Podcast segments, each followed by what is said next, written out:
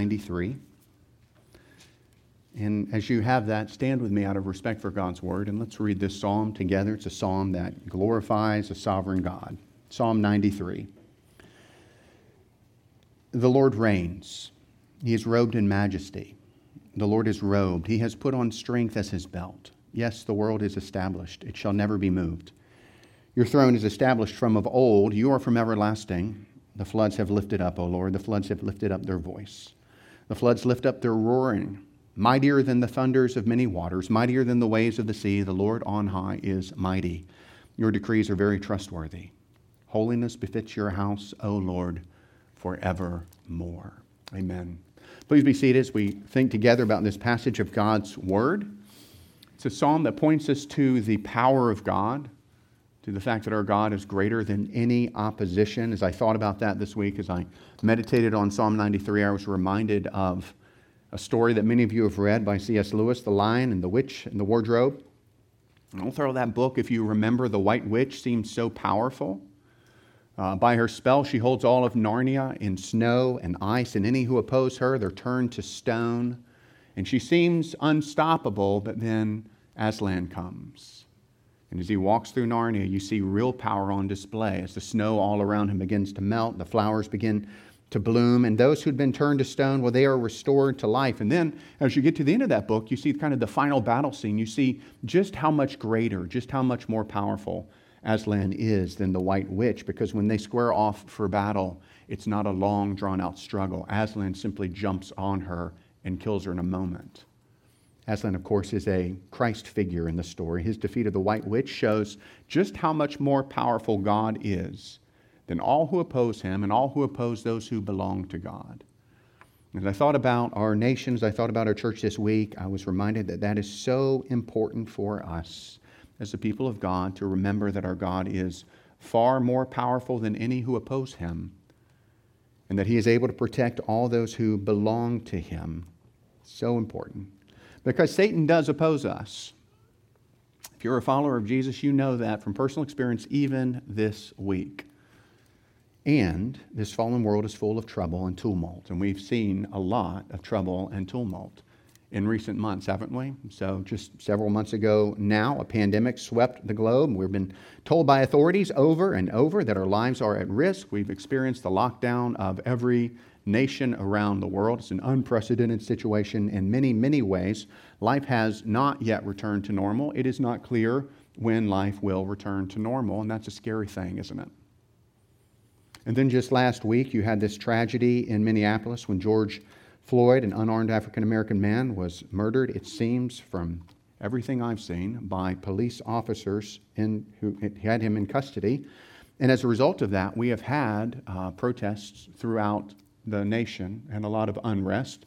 And it is a good thing to peacefully protest against the murder and mistreatment of minorities in particular by those who are in authority, and yet we've also witnessed just abject mayhem in cities as evil elements have used this as an opportunity to spread violence and to push for a really an anarchist agenda.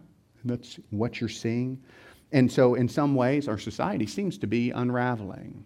Almost feels like, you know, the thread's just being pulled on it in some way, and the sweater's kind of coming apart. It's not clear what's going to happen next. And that's a scary thing. So, what should we do facing this tumult? What should we do? Well, we, we should remember that it's easy for us to become afraid. We should remember, kind of borrowing the imagery of Psalm 93, that the difficulties and trials of this life can very often feel like sweeping floods and violent waves. But we should also remember that we can do what the psalmist does in this psalm, which is to look up from the waves to the Lord who reigns over all to look to God who is sovereign so that we might rest ourselves in Him. So we're continuing the study of the book of Psalms. Last week we looked at Psalm 133. We thought together about the blessing of unity and that even in times like this, the Lord intends for us to strive to maintain the unity of the Spirit and the bond of peace in this church. And I bless God because I believe He's helping us do that. This morning we're studying Psalm 93. As I studied the psalm this week, I was encouraged because uh, I picked this a few weeks ago, and I just feel like this is an appropriate word from the Lord for us in terms of what we are facing as a nation as it talks about God and His authority and His power And we need to be reminded of that. Now, in terms of the psalm itself, we don't, we don't really know a lot about the background of Psalm 93.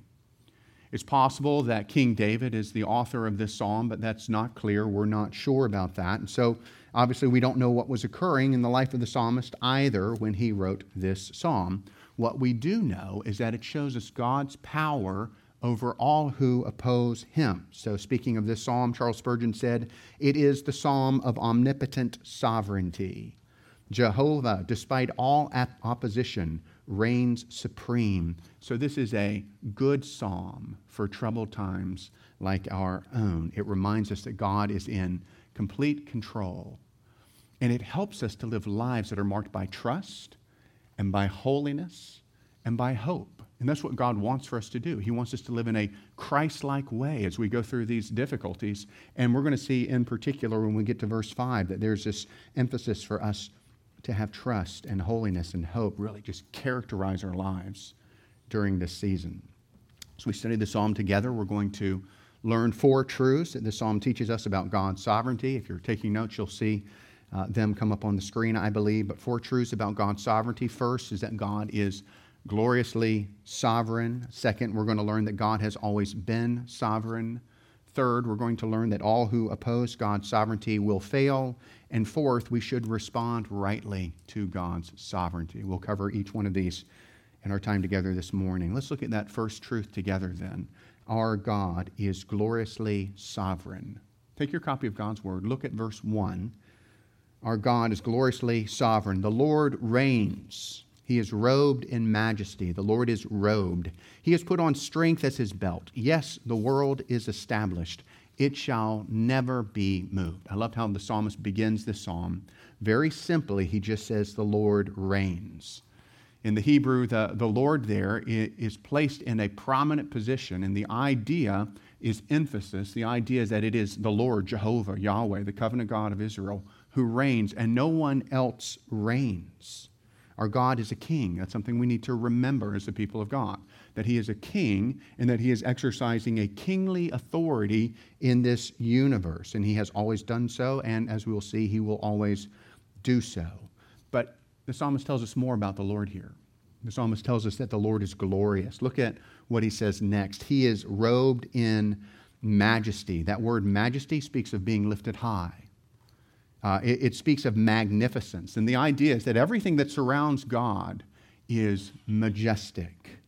His presence, his throne, his heavenly court, even all of creation just kind of shines with his majesty, shines with his glory. And then we see that the Lord is strong. The psalmist says, The Lord is robed. He has put on strength as his belt. And Spurgeon again said this He says that God is always strong. But sometimes he displays his strength in a particular way, and so can be said to be clothed with strength or to put on strength in a special way. And as you read through the Old Testament, you will see times in the history of Israel, indeed in the New Testament as well, where God demonstrates his power, his strength in particular ways. So think about the Exodus as the people of Israel, they are at the Red Sea, they're cornered. Pharaoh comes with his chariots and his army. It seems that the people of Israel are going to be destroyed, but God displays his power. He splits the Red Sea so that the people can go across on dry land. And when Pharaoh tries to follow, God drowns Pharaoh's army in a moment. And that was the greatest power on earth at the time. God shows his power over the sun when Joshua fought the Amorites. So here Joshua is, is exercising the authority God's given him to fight against this wicked people, and it's going to take longer. And so God tells the sun, the sun, of course, just kind of rules the day, as it were, but God tells the sun to stand still, and it does for about a full day until Israel could defeat their enemies. God showed his power over the lions in Daniel. If you think of the fact that, that the king, you know, King Darius, he couldn't sleep at night because he assumed that after he'd thrown Daniel into the pit, that Daniel was going to be killed. But then what did God do? He sent his angel, and the angel closed the mouths of the lions. And God is shown to be powerful in that way. But the greatest display, the greatest display of the power of God is that central act of redemption. It's the cross and it's the resurrection. When God defeats sin and death and hell, and on that, on that first morn, Christ comes out of the grave never to die again.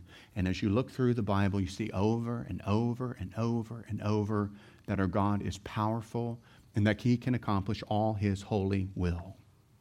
Well, look at the second part of verse 1. I want us to see something else. There's another effect in this verse uh, that you see uh, in light of the power of God. Because God reigns, the world is stable. Look at what he says. Yes, the world is established, it shall never be moved. Now, we take the stability for on earth for granted. It's kind of stable under our feet most of the time. But if you think about what's going on as Earth travels around the sun, that's really amazing. Scientists tell us that the Earth spins at roughly 1,000 miles per hour, rotating 1,000 miles per hour as it spins. And then as it travels around the sun, it's traveling at 67,000, excuse me, yeah, 67,000 miles per hour.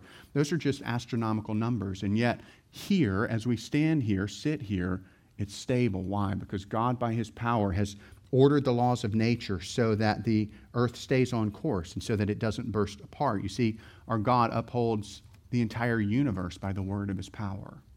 He is powerful. And here's an encouragement for us then because our God is sovereign and powerful, the world will not end until God brings it to an end. Now, if you've been paying attention in recent months, a global pandemic has swept across the entire earth and shut down nearly every country, or perhaps every country. Massive swarms of locusts have been devouring crops in East Africa and in Iran. America has been hit with about a dozen or so earthquakes of various sizes in recent months, and civil unrest has been sweeping our nation in recent days. So, if the thought has occurred to you, or if you're wondering whether or not the world is about to come to an end, you're probably not the only one.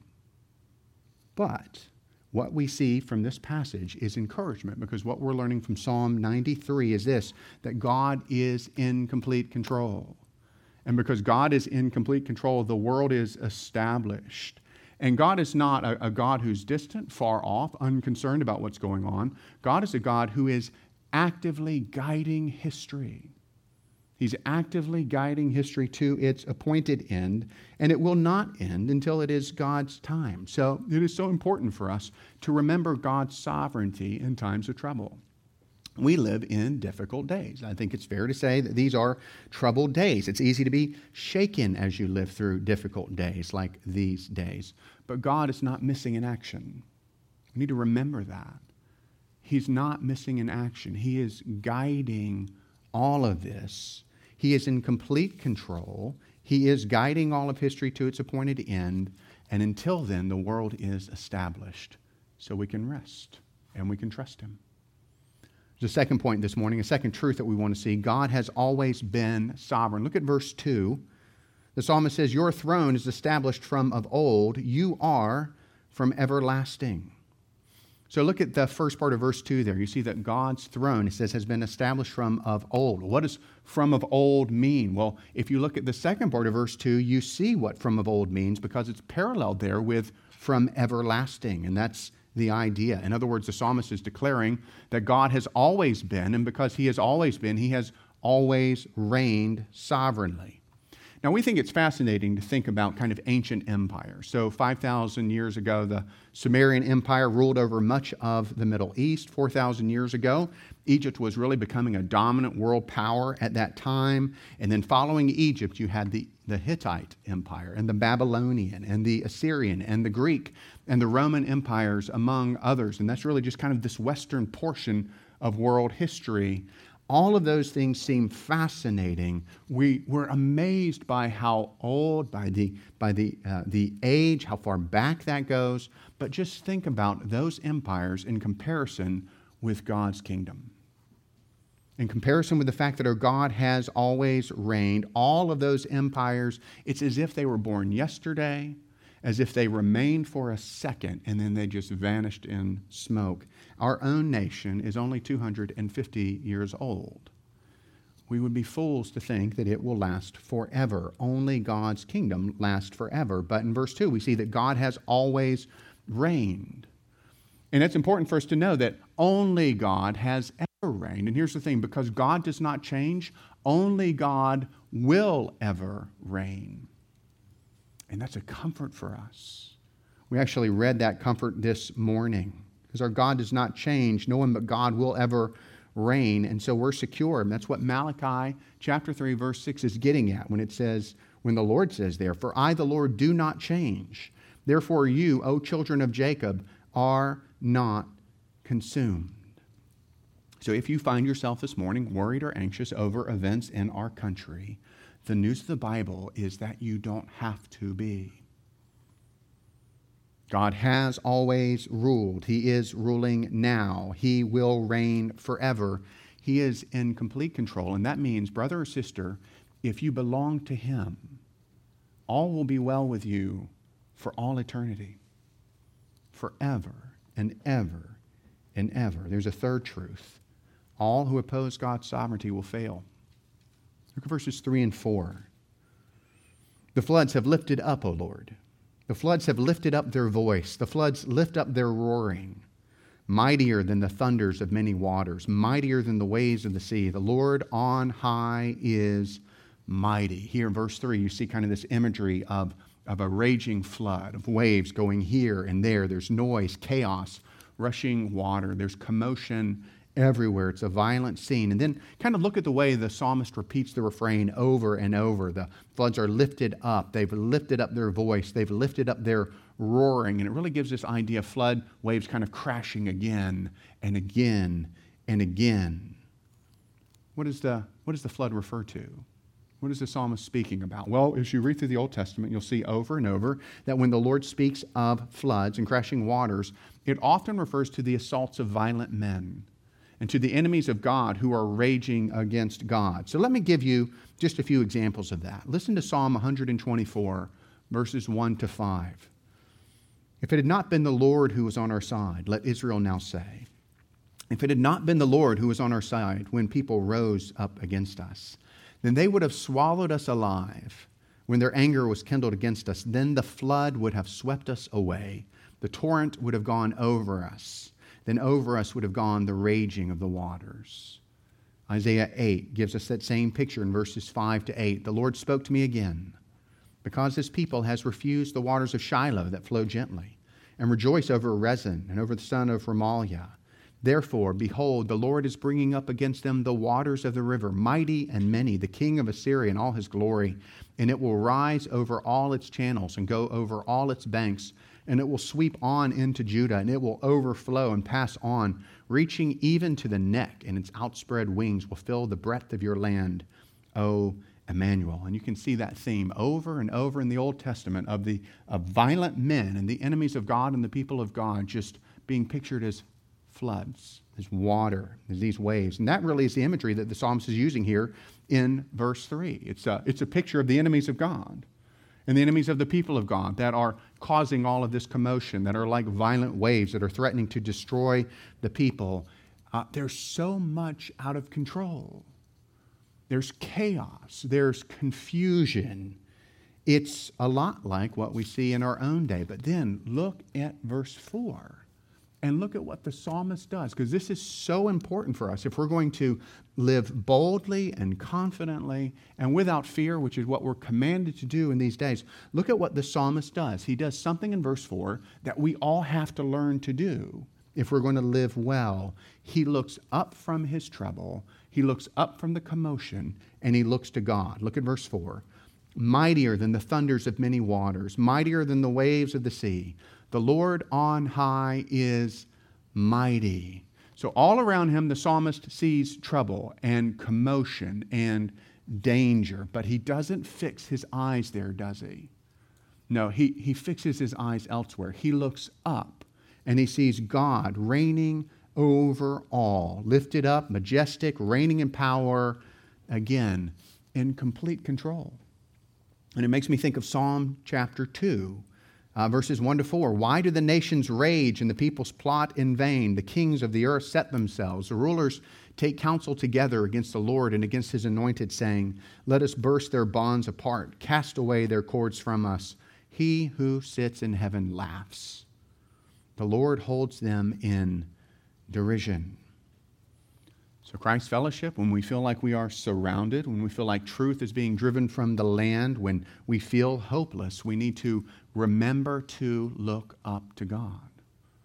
We need to remember to look to him and to see him rightly. It's like a mountain just kind of jutting out of the sea, surrounded by waves, surrounded by commotion, and yet the mountain is unmoved. It's strong, it's steady. Well, that's what our God is like. Our God is strong and steady. He is unmoved.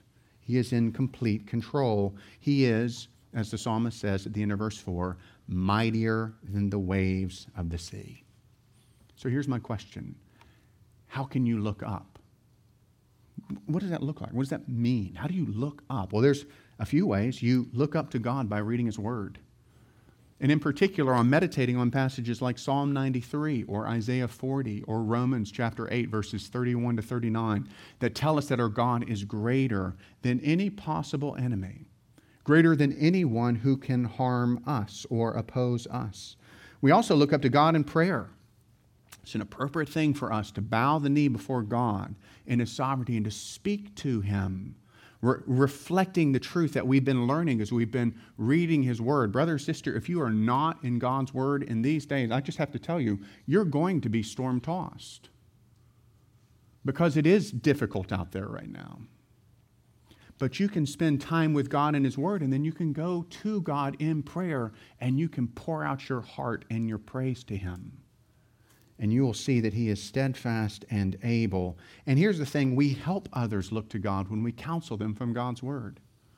So, so I am never more miserable as a Christian than when I'm just focused on me and what I want and whether or not I'm okay. I'm kind of taking my own spiritual pulse and my temperature and am I doing okay? Just miserable. How can I serve myself today? I'm miserable. But you know what? God has so put it in our hearts that He wants us to love Him and love others, and He's so kind because He actually gives us joy when we do that. He, he fills us with His joy when we don't get concerned about ourselves and how we're doing and how we're going to be, but instead try to encourage others with the truth of His Word. And we have the privilege as a church, we have the privilege to do that day by day, week after week. So let some of your conversation after the service this morning be on what are you learning from God's Word about God? Uh, how's he encouraging you in these troubled times? What, what have you seen? What truth about his character have you found to be kind of a, a steadfast anchor for your soul as we've been going through these troubling times as a nation? So here's my question Brother or sister, where are you looking this morning? Where are you looking? Are you looking at the troubles? Are you looking at the commotion? Are you staring at the waves? Are you spending hours watching the gloomy news? With its perpetual drumbeat of doom. If you do, you will be afraid.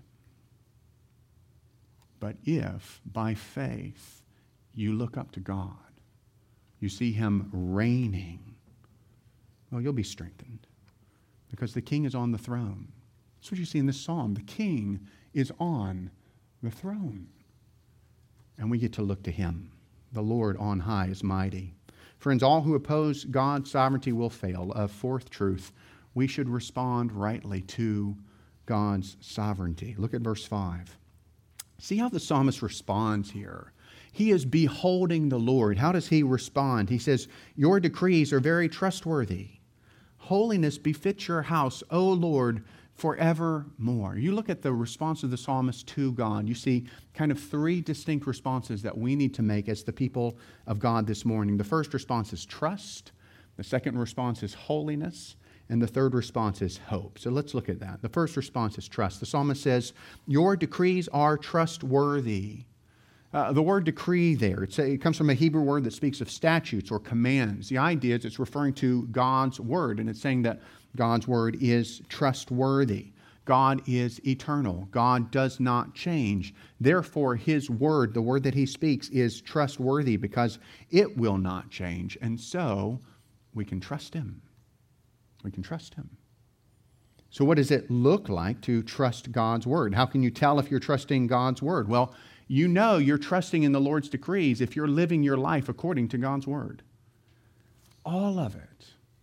Uh, not just the portions of God's word that you like, or not just the portions of God's word that you think are probably true. And if you are if you're observant, you'll find if you don't believe that all of this is true, you'll find that over time you're only going to believe the parts of it that you like are true.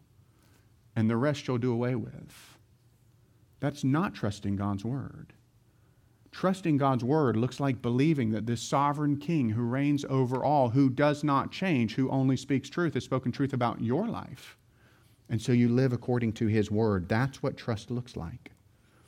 The second response is holiness. The psalmist says, Holiness befits your house. So here again, it's this picture of this exalted, majestic, glorious king. And it only makes sense that those who belong to this king should be holy as he is holy, that we would be set apart unto God. If our king is holy, we, his subjects, should also be holy. I like what, what James Montgomery Boice said about this. He said, Everything associated with God is holy from which it follows that we must be holy too. If we are not holy, how can we adorn the house of God? We cannot. We do the very opposite. We dishonor it and the God we profess to serve. If we strive to live holy lives, as we must, then we honor God and prove that He is indeed ruling us as His holy people. That's the second response holiness, set apartness to this great God. Third response is hope. Look at the very end of verse 5. Holiness befits your house forevermore. That word forevermore, that's where you see hope in this passage. Because as we kind of look at the tumult of this passing life and then we look up at this king, we need to remember that he is not only reigning now, but he will reign forevermore. Which means that he will be our king forevermore, which means that we will reign with him forevermore. So, as believers this morning, we have a glorious hope. The glorious hope is that this king will reign forever. Revelation chapter 22, verses 1 to 5. Here's a great passage for you to meditate on this week if you've been struggling. Revelation 22, verses 1 to 5. This is where you, struggling brother or sister, this is where you're going to spend eternity. Then the angel showed me the river, the water of life, bright as crystal, flowing from the throne of God and of the Lamb through the middle of the city of the street of the city. Also on either side of the river, the tree of life with its 12 kinds of fruit, yielding its fruit each month. The leaves of the trees were for the healing of the nations. No longer will there be anything accursed, but the throne of God and of the Lamb will be in it, and his servants will worship him. They will see his face, and his name will be on their foreheads, and night will be no more. And they will need no light of lamp or sun, for the Lord God will be their light, and they will reign forever and ever. That's the hope that we have. That this glorious, exalted King is going to reign forever, and we, by grace, are going to reign with him forever and ever and ever. It's that hope that will enable us, by God's grace, to endure the passing floods and difficulties and tumults and commotions of this life. My question, friend, is do you have that hope? As you sit here this morning, what is it that you're trusting in? Are you just kind of hoping things are going to get better? Uh, do you find yourself without hope this morning, friend? We want you to know that, that biblical Christianity doesn't just offer kind of a nice philosophy for how to live in a nice way so that God will like you because he likes nice people. That's not what Christianity is about. Christianity is about the good news of Jesus Christ, this God who created us in love, created us to know him to have a relationship with Him so that we could just walk with Him day by day. Uh, but we've all rebelled against this God. That's the problem. Friend, that's the problem I had. That's the problem you have this morning if you don't have a relationship with God through Jesus. It's that you have rebelled against him. Instead of living for him, you've sought to live for yourself. And you've put yourself first. And, and so you have been led to disobey God's commands. And, and just like I have done, you have sinned against others in countless different ways. And the Bible says all of that is sin. And the Bible says that, that is so serious because it separates us from God, who is good and who is loving, and most especially who is holy. And because God is holy and we're not holy, there's no way for us to be good enough for Him. There's no way for us to deserve to sit in the presence of this glorious reigning king based on the way that we have lived because he's holy and we're not. Here's the good news, brother and sister this holy king is a savior. And he has made a way for you this morning to have eternal hope in Christ. God the Father sent his Son into the world. The eternal Son of God became a man, Jesus. Jesus lived a, a perfect life. Do you, do you sense that? That he never gave in to fear in a sinful way? That he always only ever perfectly trusted his Father, that, that he uh, didn't live for himself, but instead laid down his life for others over and over, continually, perfectly, in every way fulfilling the law of God. And why did he do that? He didn't need righteousness, we did. And so he lived the kind of life we should have lived, but we failed to live. And then he died on the cross as a sacrifice for sinners, broken people like us. On the cross, he bore in himself the wrath of God against the sins of all who will turn from their sins and trust in him. He died, but then he rose from the dead. And that's the glorious good news of Christianity is that we have a living hope. It's not a philosophy. It's a living hope. It's that this glorious king defeated death. It's that he reigns even now. And, and he, even now, even this morning, friend, offers you life, forgiveness, reconciliation, a relationship with him. If you will turn from your sins and put your hope wholly in what Jesus has done, Jesus will be your Savior. And, and, you will enter into this relationship with God where you can look at Him as this glorious reigning King and you can find in Him your all. Not only now, but forever and ever and ever. Friend, if these times show you anything, it shows you how passing and uncertain this world is. The best this world can offer you is a, a few fun times, happy experiences, cheap thrills, until you get too old to enjoy living anymore. But God offers you hope and life and relationship and holiness. He offers that to you now. And it's not only for this life, but it's forever and ever and ever. And so, friend, we would urge you this morning trust in Jesus. Look to him now by faith. Put your hope in him now by faith. And if you want to talk with someone about what that means or what that would look like, please talk with me or talk with someone sitting around you about what God has done for them. We would love to talk to you this morning about this glorious Savior, this exalted King seated on the throne. Brothers and sisters, as we look at this psalm this morning, we've learned about God's sovereignty. We've learned that our God is gloriously sovereign, that He has always been sovereign, that all who oppose His sovereignty will fail, and that we should respond to the sovereignty of God with trust and with holiness and with hope. And that's helpful. That's helpful for troubled times like ours because we have something solid and real. The world seems shaken, but God is unmoved. The flood waters threaten, but God is mightier than the floods. And we can look to Him and receive fresh grace from Him. May He do that in us. May He help us to live lives that are marked by trust and holiness and hope, even in this coming week. Let's, let's pray.